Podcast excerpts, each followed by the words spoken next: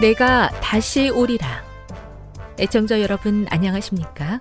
여기는 에이더블유알 희망의 소리 한국어 방송입니다.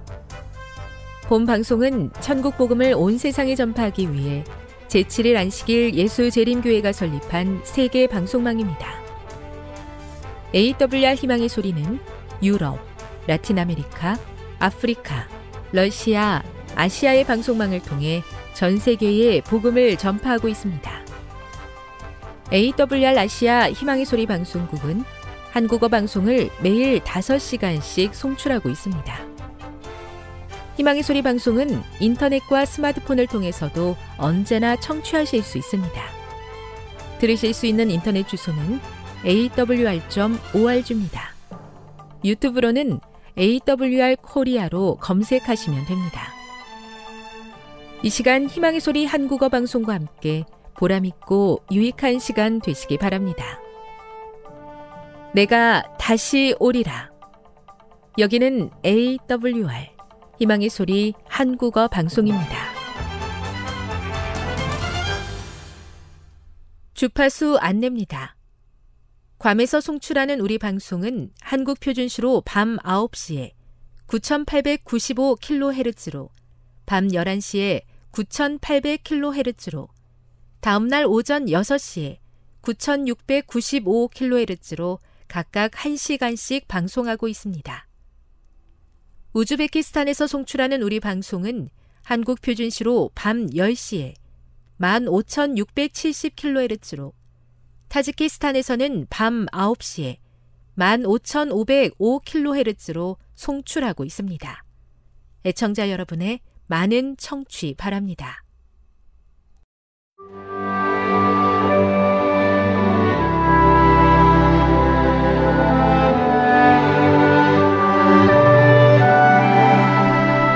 읽어주는 교과 여섯째 날 팔월 이십육일 금요일. 더 깊은 연구를 위해. 이제 우리는 우리의 마음과 입술을 길들여서 비할 데 없는 사랑을 베풀어 주신 하나님을 찬양하자. 우리는 우리의 심령을 길들여서 소망을 갖게 하고 갈바리의 십자가에서 흘러나오는 빛에 거해야 한다. 우리는 하늘 왕의 자녀들이며 만군의 여호와의 아들과 딸이라는 사실을 결코 잊지 말자. 하나님께 말없이 순종하는 자세를 유지하는 것이 우리의 특권이다.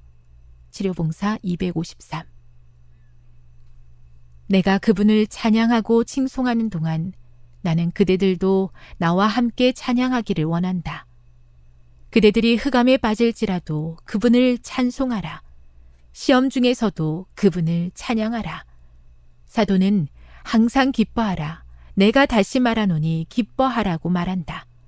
그렇게 함으로 그대들의 가정에 우울함과 흑암이 덮일까? 아니다. 그것은 태양 광선을 가져올 것이다. 그리하여 그대들은 영광의 보좌에서 영원한 빛을 거두어들여 그대들 주위에 전파할 것이다. 나는 그대들이 이 사업에 참여하기를 권고한다. 이 빛과 생명을 주위에 퍼뜨리라. 그대들의 길에만 뿌릴 것이 아니라 그대들이 교제하는 사람들의 길에도 그리하라. 그대들 주위에 있는 사람들을 향상시키고 고양시키며 그들에게 하늘과 영광을 가리켜주고 그들이 세상 사물을 떠나 영원한 것, 불멸의 기업, 썩지 아니할 불을 구하도록 인도하는 그 일을 그대들의 목표로 삼으라. 교회 증언 이 권 오백구십삼 오백구십사. 핵심적인 토의를 위해. 일. 그리스도인의 삶 속에서 다른 사람들과 함께하는 찬양의 역할은 무엇인가? 그대의 교회에서 안식일에 드려지는 찬양은 어떠한가? 그 찬양이 성도들로 하여금 시련 중에서도 신실하게 남도록 격려해주고 있는가? 만약 그렇지 않다면 어떤 변화를 줄 수 있겠는가? 이. 그대들이 흑암에 빠질지라도 그분을 찬송하라. 시험 중에서도 그분을 찬양하라. 라는 말씀의 의미는 무엇인가? 이와 같은 힘든 시기를 극복하는데 찬양이 어떤 도움을 주는가? 삼. 찬양이 그들의 삶에 어떤 영향을 미쳤는지 몇 사람의 간증을 들어보도록 하라. 서로의 경험을 통해 무엇을 배울 수 있는가? 지금까지 읽어주는 교과였습니다. 본 방송은 에이더블유알 희망의 소리 방송국에서 제작되었습니다.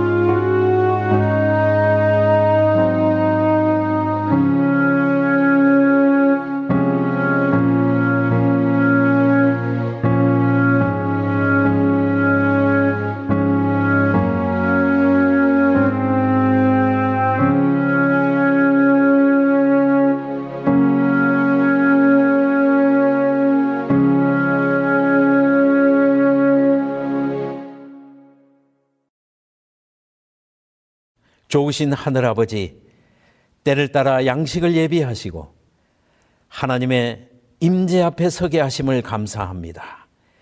이제 우리가 거룩한 하나님을 배우기 위해서 이곳에 서 있습니다. 하나님 하늘의 문을 여시고 능력으로 동행하여 주시고 이 땅에서 얻을 수 없는 하늘의 능력을 덧입을 수 있도록 이 예배 위에 축복해 주시옵소서. 이 예배를 가능케 하시는 예수 그리스도의 이름으로 기원하옵나이다. 아멘. 교독문 칠백구십 장 재림. 그러므로 깨어 있으라. 어느 날에 너희 주가 임할는지 너희가 알지 못함이니라. 너희도 아는 바니 만일 집주인이 도둑이 어느 시각에 올 줄을 알았더라면 깨어 있어 그 집을 뚫지 못하게 하였으리라. 이러므로 너희도 준비하고 있으라. 생각하지 않은 때에 인자가 오리라. 충성되고 지혜 있는 종이 되어 주인에게 그 집 사람들을 맡아 때를 따라 양식을 나눠줄 자가 누구냐? 주인이 올 때에 그 종이 이렇게 하는 것을 보면 그 종이 복이 있으리로다.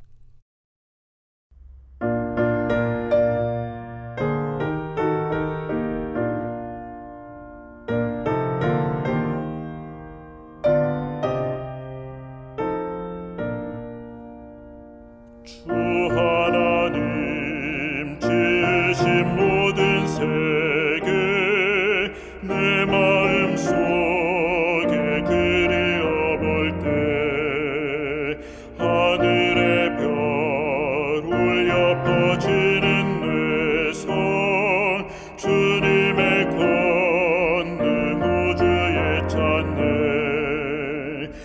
주님의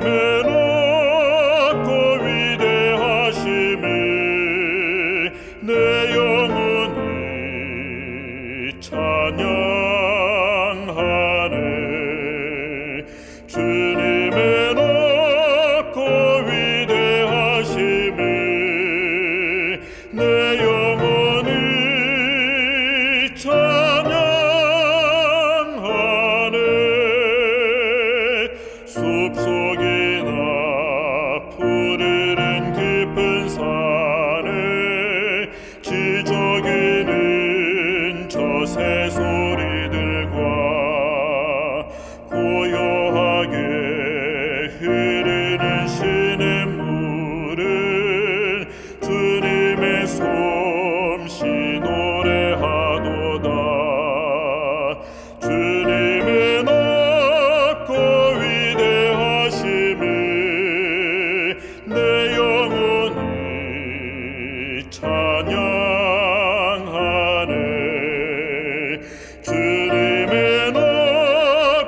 위대하신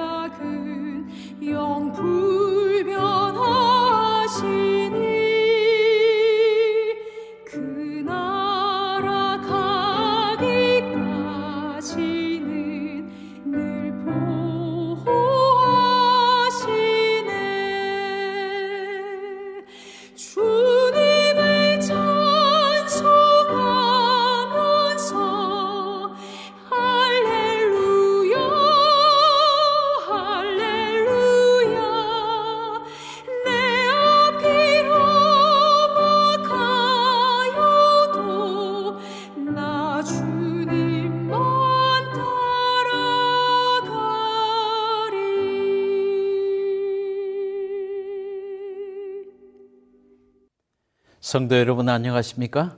하나님의 성전에 오르신 여러분을 하나님께서 축복하실 것입니다. 저는 요한복음 강해 설교 시리즈 열다섯 번째 시간으로 오늘 말씀을 준비하였습니다.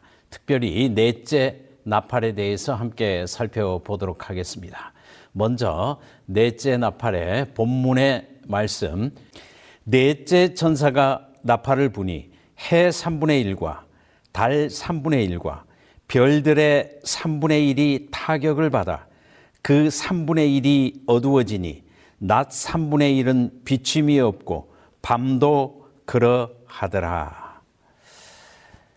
여기 본문의 말씀은 하늘에서, 하나님의 성전에서, 하늘 성전에서 네 번째 천사가 나팔을 불었을 때 이 땅에서는 해, 달, 별이 침을 받아 그 삼분의 일이 빛을 잃었다, 이렇게 기록하고 있습니다.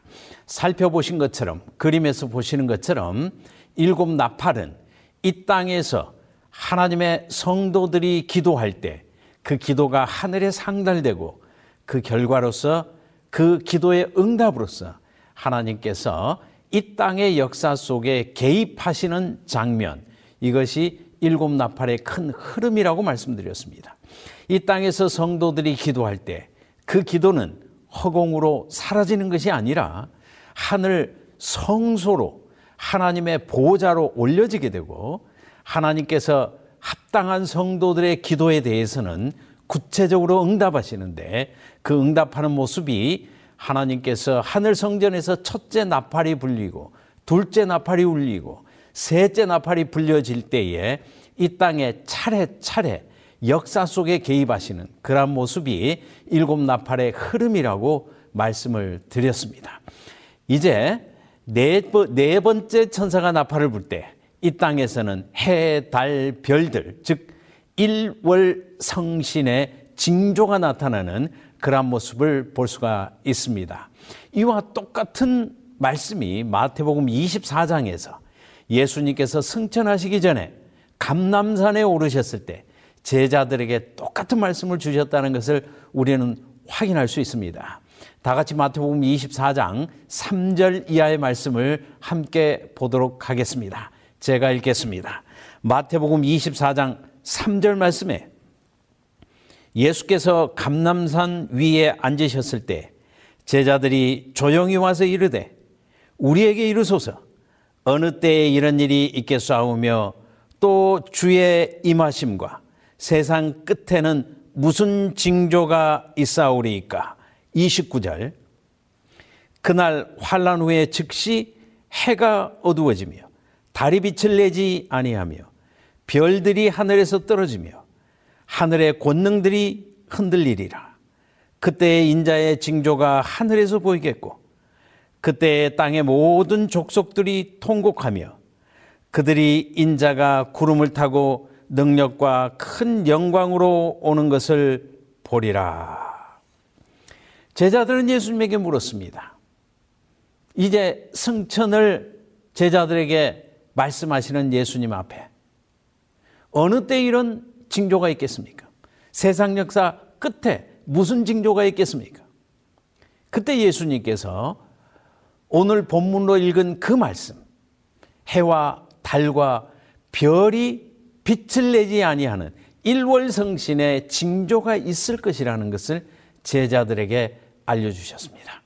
그렇다면 재림의 징조, 세상 역사 끝에 가는 징조가 해, 달, 별이 어두워지는 일월성신의 징조라면 왜 하나님께서 해, 달, 별이 어두워지는 것을 징조로 예비하셨을까 하는 것을 우리는 생각해 볼 필요가 있습니다.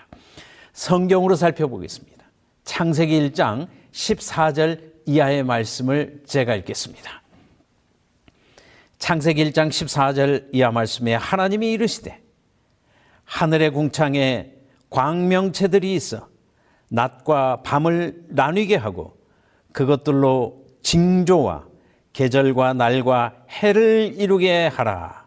또 광명체들이 하늘의 궁창에 있어 땅을 비추라 하시니 그대로 되니라. 하나님께서는 넷째 날 해달별을 만드셨습니다. 첫째 날 빛을 창조하셨지만 넷째 날 이 빛을 담을 수 있는 광명체들, 그릇과 같은 것을 창조하셔서 첫째 날 만들어주신 빛을 담게 하셨습니다. 그래서 해, 달, 별은 징조를 이루겠다 이렇게 창조 때부터 예언되어 있습니다. 해, 달, 별이 징조와 날짜와 해와 이런 것들을 다 이루겠다 이렇게 하나님께서 창조 때부터 말씀해 주신 것을 알 수 있습니다. 그러므로 해, 달, 별은 하나님께서 이 땅의 모든 것을 창조하셨고 해, 달, 별이 질서 있게 하나님의 창조 질서대로 운행되는 것을 볼 때 우리 인생들은 하나님께서 모든 것을 만들었고 하나님이 만드신 세상이 하나님의 질서 가운데서 운행되고 있다는 것을 깨달을 수 있도록 섭리하셨습니다. 그런데 하나님의 창조를 나타내주는 이 해와 달과 별들의 운행이 이제 창조 질서에서부터 점점 점점 빗나가기 시작하고 징조를 나타내기 시작할 때 해달별이 빛을 내지 아니할 때 그것은 이 땅에 아름답게 창조되고 질서 있게 창조되었던 하나님의 세상이 사탄의 타락과 인간의 범죄로 말미암아 그 끝이 이르러 왔다는 것을 우리들에게 징조로서 나타내주고 있는 것입니다. 그러므로 해달별이 빛을 내고 해달별이 질서 있게 운행한다는 것은 하나님의 창조를, 하나님의 임재를, 하나님의 통치를 상징한다면 해, 달, 별이 빛을 잃어가는 것은 하나님의 창조가, 하나님의 통치가 이제 범죄로 말미암아 끝이 왔다는 것을 우리들에게 보여주고 있고 하나님의 새로운 창조, 하나님의 새로운 통치가 이 땅에 열리고 있다는 마지막 때에 관한 재림에 관한 징조가 되는 것입니다. 또 요한복음 팔 장 십이 절 말씀에 이 빛이 무엇을 의미하는지 예수님께서 직접 우리에게 말씀해 주고 있는 그 말씀을 제가 또 읽겠습니다.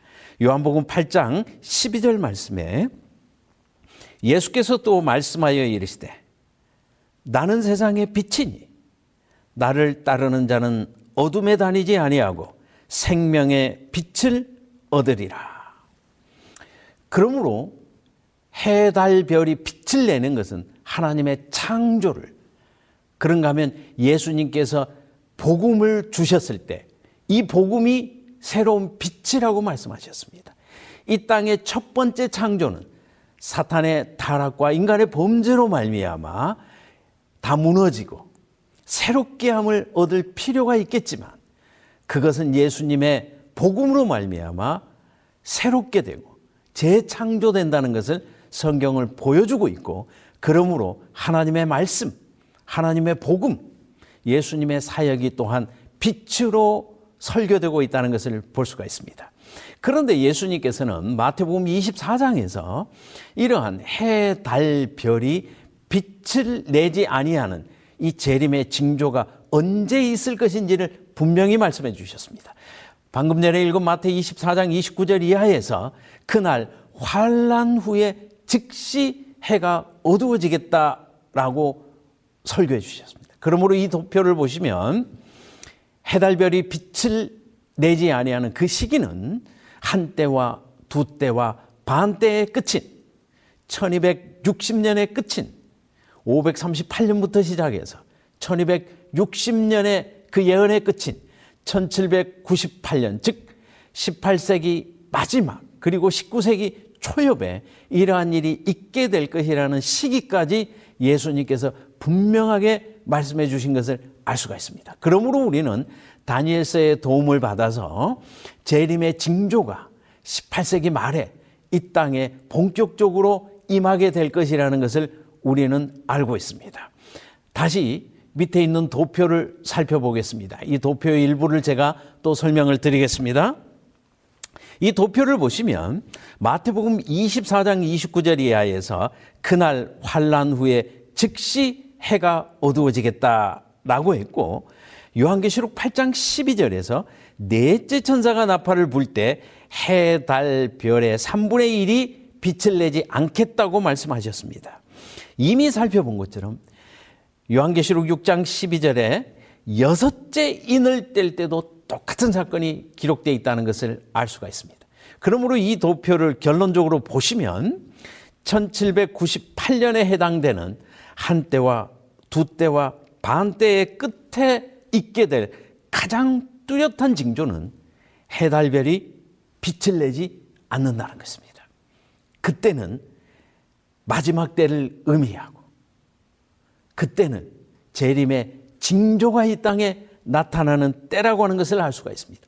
그러므로 오늘 제가 준비한 넷째 천사가 나팔을 불 때 해달별의 삼분의 일이 어두워지는 이 사건은 십팔 세기 말부터 이 땅에 진행되는 재림의 징조가 본격적으로 나타나는 시기이고 이때가 바로 세상 역사 끝의 시작이라고 하는 것을 알 수가 있습니다.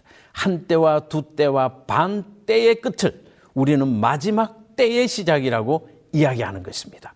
우리는 이 세 성경절을 통해서 예언이 언제 어떻게 우리 앞에 성취되고 있는가 하는 것을 알게 되는 것이고 지금이야말로 성경의 말씀으로 마지막 때를 준비할 때라고 하는 권면을 받고 있다는 것을 알 수가 있습니다. 결론적으로 저는 알기 쉬운 요한계시록을 통해서 넷째 나팔이 무엇을 의미하는가, 넷째 나팔이 역사 속에서 무슨 의미가 있는가 하는 것을 살펴보도록 하겠습니다. 다 같이 알기 쉬운 요한계시록 백오십칠 쪽의 말씀을 보시겠습니다.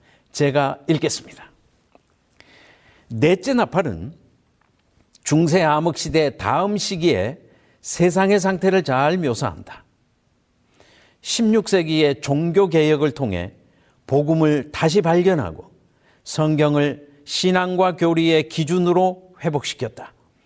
그러나 개혁자들의 활기찬 세대가 지나가고 개신교 스콜라주의, 개신교 학술주의로 알려진 생기 없는 세대가 들어서면서 신학적 논란과 논쟁이 그 시대의 특징을 이루게 되었다. 그리스도교는 그리스도와의 개인적 관계는 멀어지고 공식적인 교회의 교족에만 치중하게 되었다. 종교개혁은 십칠 세기와 십팔 세기 유럽의 지적혁명이 시작되게 했다. 계몽주의 시기 또는 이성주의 시대가 서양에서 그리스도교 신앙의 지배, 지배의 종언을 고했다. 이러한 상황은 합리주의, 회의주의, 인본주의 그리고 자유주의를 초래하였고 궁극적으로는 세속주의를 출생시켰다. 이와 같이 넷째 나팔은 압도적인 세속주의의 영향 아래서 참된 빛의 영적 근원이 어떻게 어둡게 되었는지를 묘사한다.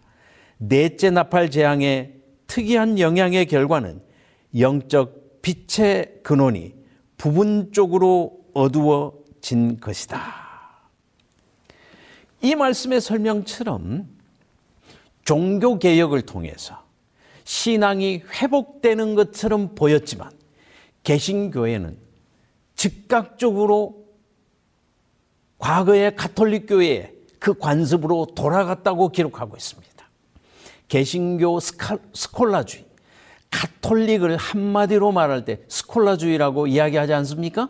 그런데 가톨릭의 잘못을 시인하고 가톨릭으로부터 종교를 개혁했던 종교 개혁자들이 이제 이 땅에서 사라지고 그의 이 세, 삼 세들이 교회를 치리하게 될 때에 개신교회는 개신교 스콜라주의라고 하는 과거 천주교회로 돌아가는 정말로 우리가 인정하기 싫은 그런 일이 십칠, 십팔 세기에 이 땅에서 진행되었다는 것입니다.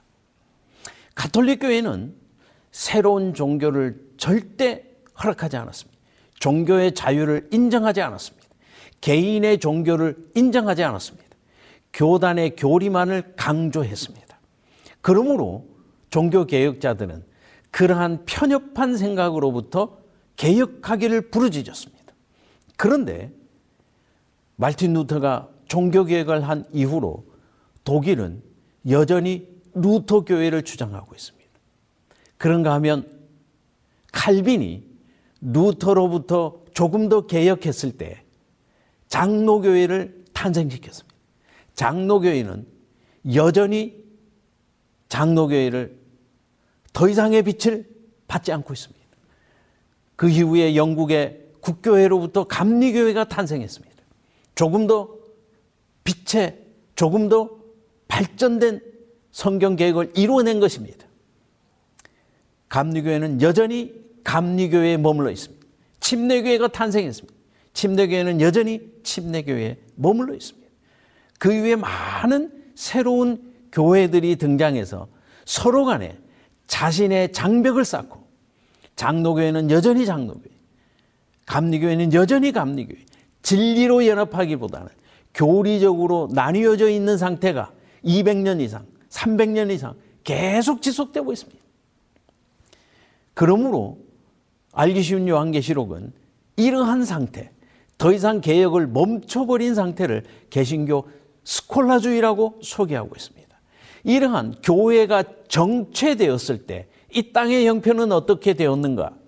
이 땅은 이성주의, 합리주의, 그런가 하면 자유주의, 세속주의로 말미암아 인본주의가 탄생해서 교회의 하나님의 말씀의 빛과 능력보다는 이 땅에서 새롭게 열려진 이성의 논리, 과학의 논리가 성경의 진리를 압도해버리는, 그러므로 십팔 세기, 십구 세기에 와서는 세상의 흐름이 신앙적인 빛보다는 인본주의적인 이론에 의해서 압도되어버리는 시대가 이르러 오게 된 것입니다.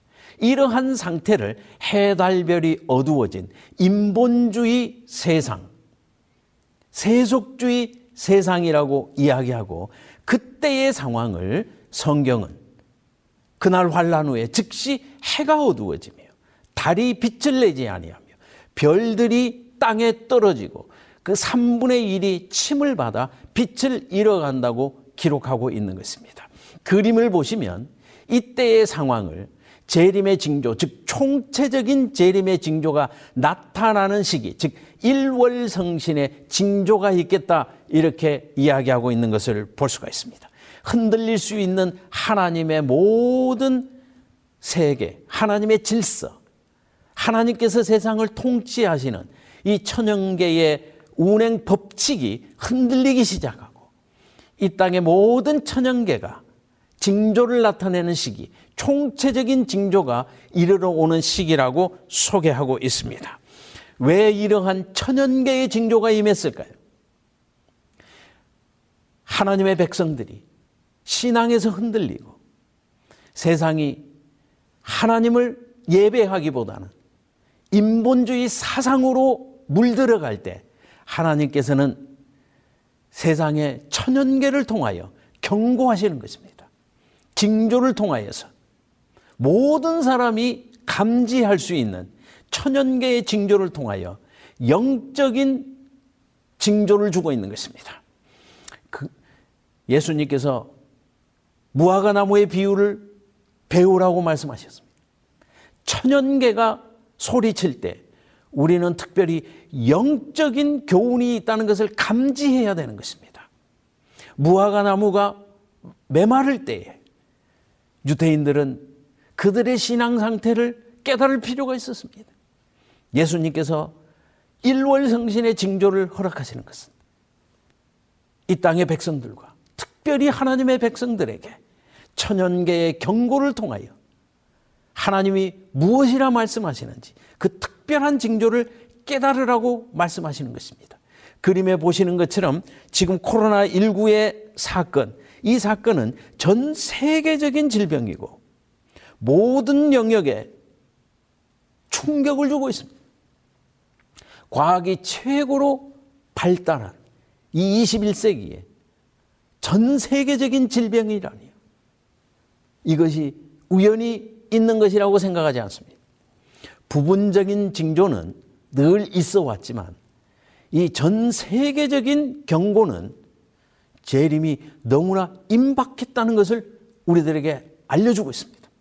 그러므로 우리는 일월성신의 징조와 함께 시작된 주의 임하심과 세상 역사 끝에 관한 징조에 대해서 관심을 가지고 깨어서 하나님의 말씀을 살피며 우리의 신앙을 살필 것입니다. 이때의 형편을 요한계시록 구 장 육 절은 이렇게 설명해 주고 있습니다. 다 같이 요한계시록 구 장 육 절의 말씀을 보시고 제가 읽겠습니다. 그날에는 사람들이 죽기를 구하여도 죽지 못하고 죽고 싶으나 죽음이 그들을 피하리로다. 하나님이 없는 세상, 신앙이 흐려져가는 세상, 인본주의가 지배하는 세상, 인간적인 생각으로 가득 찬 세상의 특징은 죽고 싶으나 죽음이 그들을 피해가는 세상이라고 성경은 기록해 주고 있습니다. 욥은 하나님을 신실히 섬기는 사람이었지만 이 땅의 형편 때문에 그의 신앙에 어려움이 왔을 때 정말 인간이 당할 수 있는 최고의 갈등과 고뇌와 고민을 당하게 되었습니다. 심지어 죽고 싶으나 죽을 수 없는 극심한 고민을 당하게 되었습니다. 그러나 욥은 여전히 신앙 안에서 고민했습니다.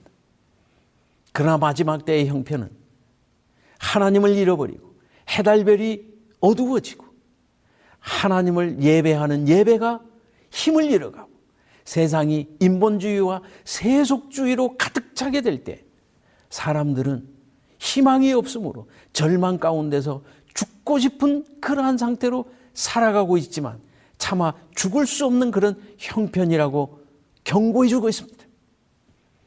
이 땅에는 희망이 없습니다. 그러므로 사람들이 자기의 눈을 가리고 앞날을 보지 않으려는 것이 이 땅의 형편입니다. 그림에서 보는 것처럼 우리의 앞날이 정말로 두렵고 내일이 두려운 시대에 우리는 살아가고 있습니다.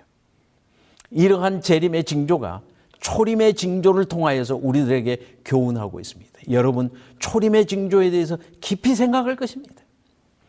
초림 때에도 분명한 징조가 성경에 예언되어 있었고 초림 때에 이 징조들이 다 이루어지는 것을 우리는 성경을 통해서 살필 수가 있습니다. 그러므로 그 당시 하나님의 남은 무리였던 유태인들은 초림의 징조를 분명히 알고 있었습니다. 그러나 그들은 초림을 설교하지 않았습니다. 징조는 설교했습니다. 때는 설교했습니다. 메시아의 때가 이르렀다는 것을 그들은 설교했습니다. 그러나 메시아 자체를 몰랐습니다. 그들은 메시아 예수 그리스도가 와서 초림을 설교했으나 이해하지 못했습니다. 너무나 심각한 것입니다. 그들은 때를 설교했습니다. 때를 계산했습니다. 그림에 보시는 것처럼 심지어 동방 박사들이 예루살렘으로 초림을 맞이하기 위해서 방문했습니다. 동방의 박사들은 아마 다니엘의 설교를 그때까지 기억하고 계산하고 에스겔의 설교를 기억하고 그들은 그때를 정확히 알게 되었습니다. 그리고 예수 그리스도를 영접하기 위해 초림을 맞이하기 위해서 예루살렘을 방문했습니다. 그러나 그 주인공들인 하나님의 남은 무리는 그 때에 관해서는 설교했으나 예수님 자체를 잃어버렸습니다. 초림을 설교하지 않았습니다. 초림의 설교를 듣고도 예수님을 부인하고 십자가에 못 박았습니다. 정말 슬픈 일입니다. 초림의 징조를 한마디로 이야기하면 때는 알고 있었으나 초림 기별 자체를 몰랐습니다. 오늘날 많은 교회가 재림의 징조를 이야기하지만 지금 예수님께서 어디서 무엇을 하고 계시며 나와 어떠한 관계가 있는지를 설교하지 않고 있습니다. 저는 많은 인터넷 사이트를 통하여 재림에 관한 설교와 자료들을 검색하게 됩니다. 그러나 그들이 징조와 때는 설교할지라도 지금 예수님과 어떻게 교통하며 지금 예수님에 관한 설교를 하지 않고 있습니다. 전무합니다. 찾아보기 힘듭니다. 심지어 재림교회 안에서도 정말로 예수님의 재림을 준비할 만한, 예수님과 동행하는 삶이 무엇인지에 관해서 설교하는 일에 인색하다는 것을 저는 알게 되었습니다. 유일하게 침례 요한으로 대표되는 소수의 남은 무리만 예수님의 초림을 설교했습니다. 남은 자 중에 남은 자였습니다. 그러나 침례 요한의 삶은 순교자적인 삶이요, 핍박을 받는 고단한 삶이었습니다.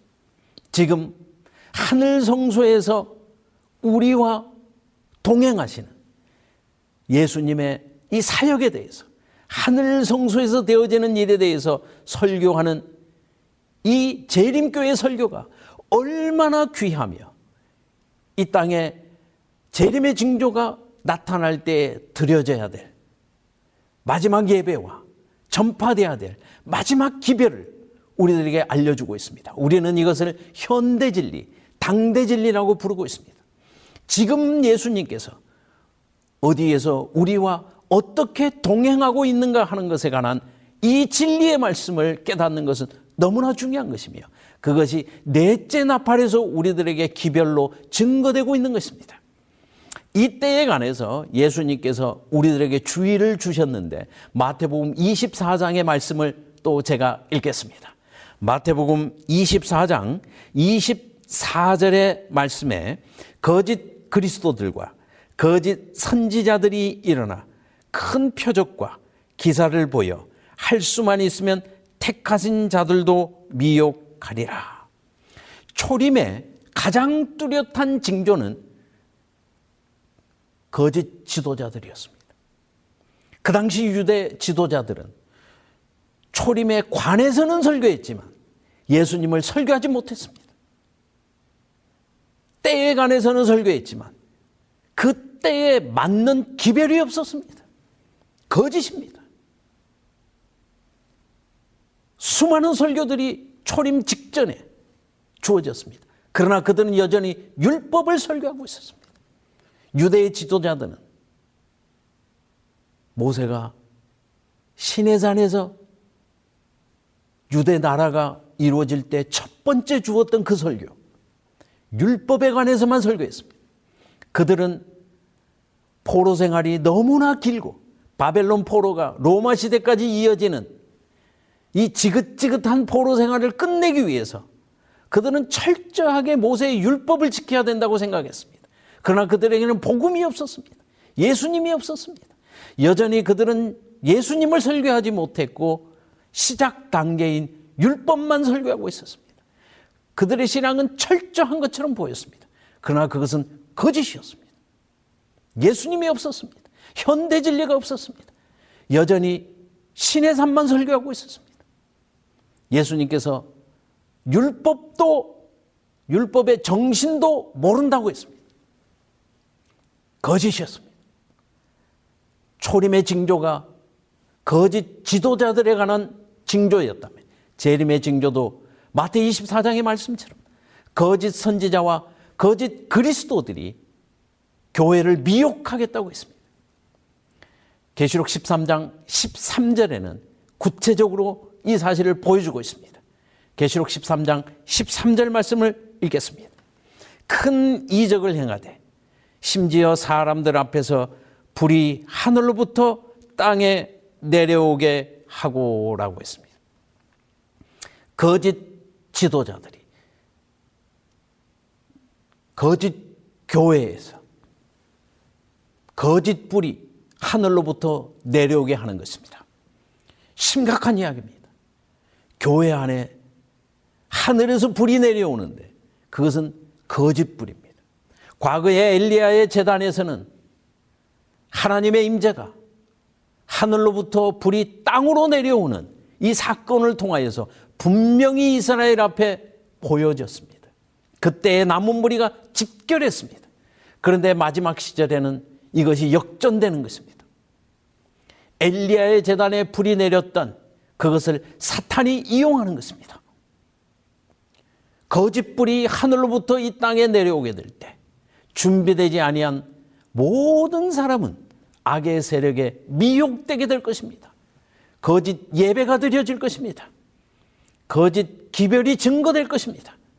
거짓 지도자들이 득세하게 될 것입니다. 악인들이 집결하게 될 것입니다. 이때를 위해서 하나님께서 하나님의 백성들에게는 마지막 기별을 땅에 신속하게 전하라는 명령이 주어져 있다는 것을 볼 수가 있습니다. 요한계시록 십사 장 육 절 말씀을 제가 또 읽겠습니다. 또 보니 다른 천사가 공중에 날아가는데 땅에 거주하는 자들 곧 모든 민족과 종족과 방언과 백성에게 전할 영원한 복음을 가졌더라. 이 시대를 위해서 하나님께서는 마지막 때에 펼쳐질 참 진리를 예비하시고 하나님의 남은 무리는 이 참 진리를 땅끝까지 증거해야 된다고 명령하셨습니다.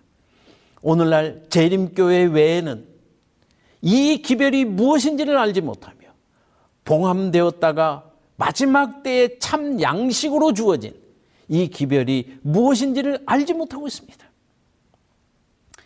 여러분, 우리에게는 중차대한 사명이 주어져 있습니다. 세상은 해달별이 어두워진 이 시기에 하나님을 버리고 인본주의에 사로잡혔습니다. 영적 빛인 예수님을 잃어버렸습니다. 그들은 여전히 십자가는 설교하고 있을지 모르나 지금 하늘에서 예수님이 무엇을 하시는지 예수님을 잃어버렸습니다. 십자가만 설교하고 있습니다. 지금 예수님을 설교하지 못하고 있습니다. 이때를 위해서 예비된 한 백성, 그들이 바로 재림교인들입니다. 유대인들이 실패했던 것처럼 오늘날 많은 교회가 실패하고 있습니다. 그러나 유대인 중에도 많은 구원받을 자들이 초대교회로 들어왔던 것처럼 세상 역사 마지막에도 이 셋째 천사의 기별을 듣고 하나님의 남은 무리에 연합하는 무리들이 있게 될 것입니다. 마지막으로 베드로후서 일 장 십구 절의 말씀을 읽겠습니다. 베드로후서 일 장 십구 절 말씀에 또 우리에게는 더 확실한 예언이 있어 어두운 데를 비추는 등불과 같으니 날이 새어 샛별이 너희 마음에 떠오르기까지 너희가 이것을 주의하는 것이 옳으니라. 우리에게는 복음의 말씀 이외에 더 확실한 예언의 말씀이 있다고 했습니다. 더 확실한 예언의 말씀. 복음이 우리를 구원합니다. 그러나 더 확실한 예언의 말씀은 우리를 복음 안에 뿌리 내리게 하고 지금 예수님과 동행하는 현대 진리에 대해서 우리들에게 알려주고 있습니다. 그러므로 요한계시록의 말씀이 펼쳐질 때 우리는 우리의 갈 길과 행할 길에 대해서 분명하게 시간표를 가지고 예수님과 동행하는 이 길이 있다는 사실을 여러분 기억하시기를 바랍니다. 오늘 넷째 천사의 기별을 통해서 십자가의 복음뿐만 아니라 지금 하늘 성소에서 우리를 위하여 중보하시는 예수님과 동행해야 되는 이 현대 진리에 대해서 분명히 깨달으시고 하나님과 동행하는 삶이 지속적으로 이어지시는 모든 분들이 되시기를 바랍니다. 하나님의 말씀이 이 말씀을 듣는 모든 사람에게 능력으로 임할 것입니다. 감사합니다.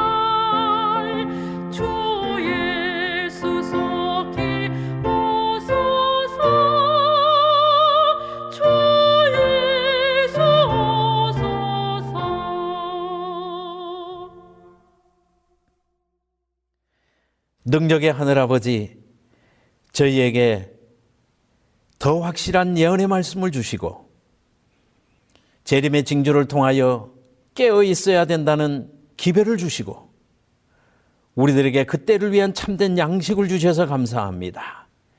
이제 예언의 말씀 위에 뜻을 세우고 이 말씀을 따라서 이 시간표를 따라서 하늘로 여행하는 하나님의 백성에게 이제 능력의 예수 그리스도의 성으로 간구하오니 하나님의 크신 사랑과 예수 그리스도의 다함없는 은혜와 성령 하나님의 감동 감화하심이 영원히 함께할지어다. 아멘.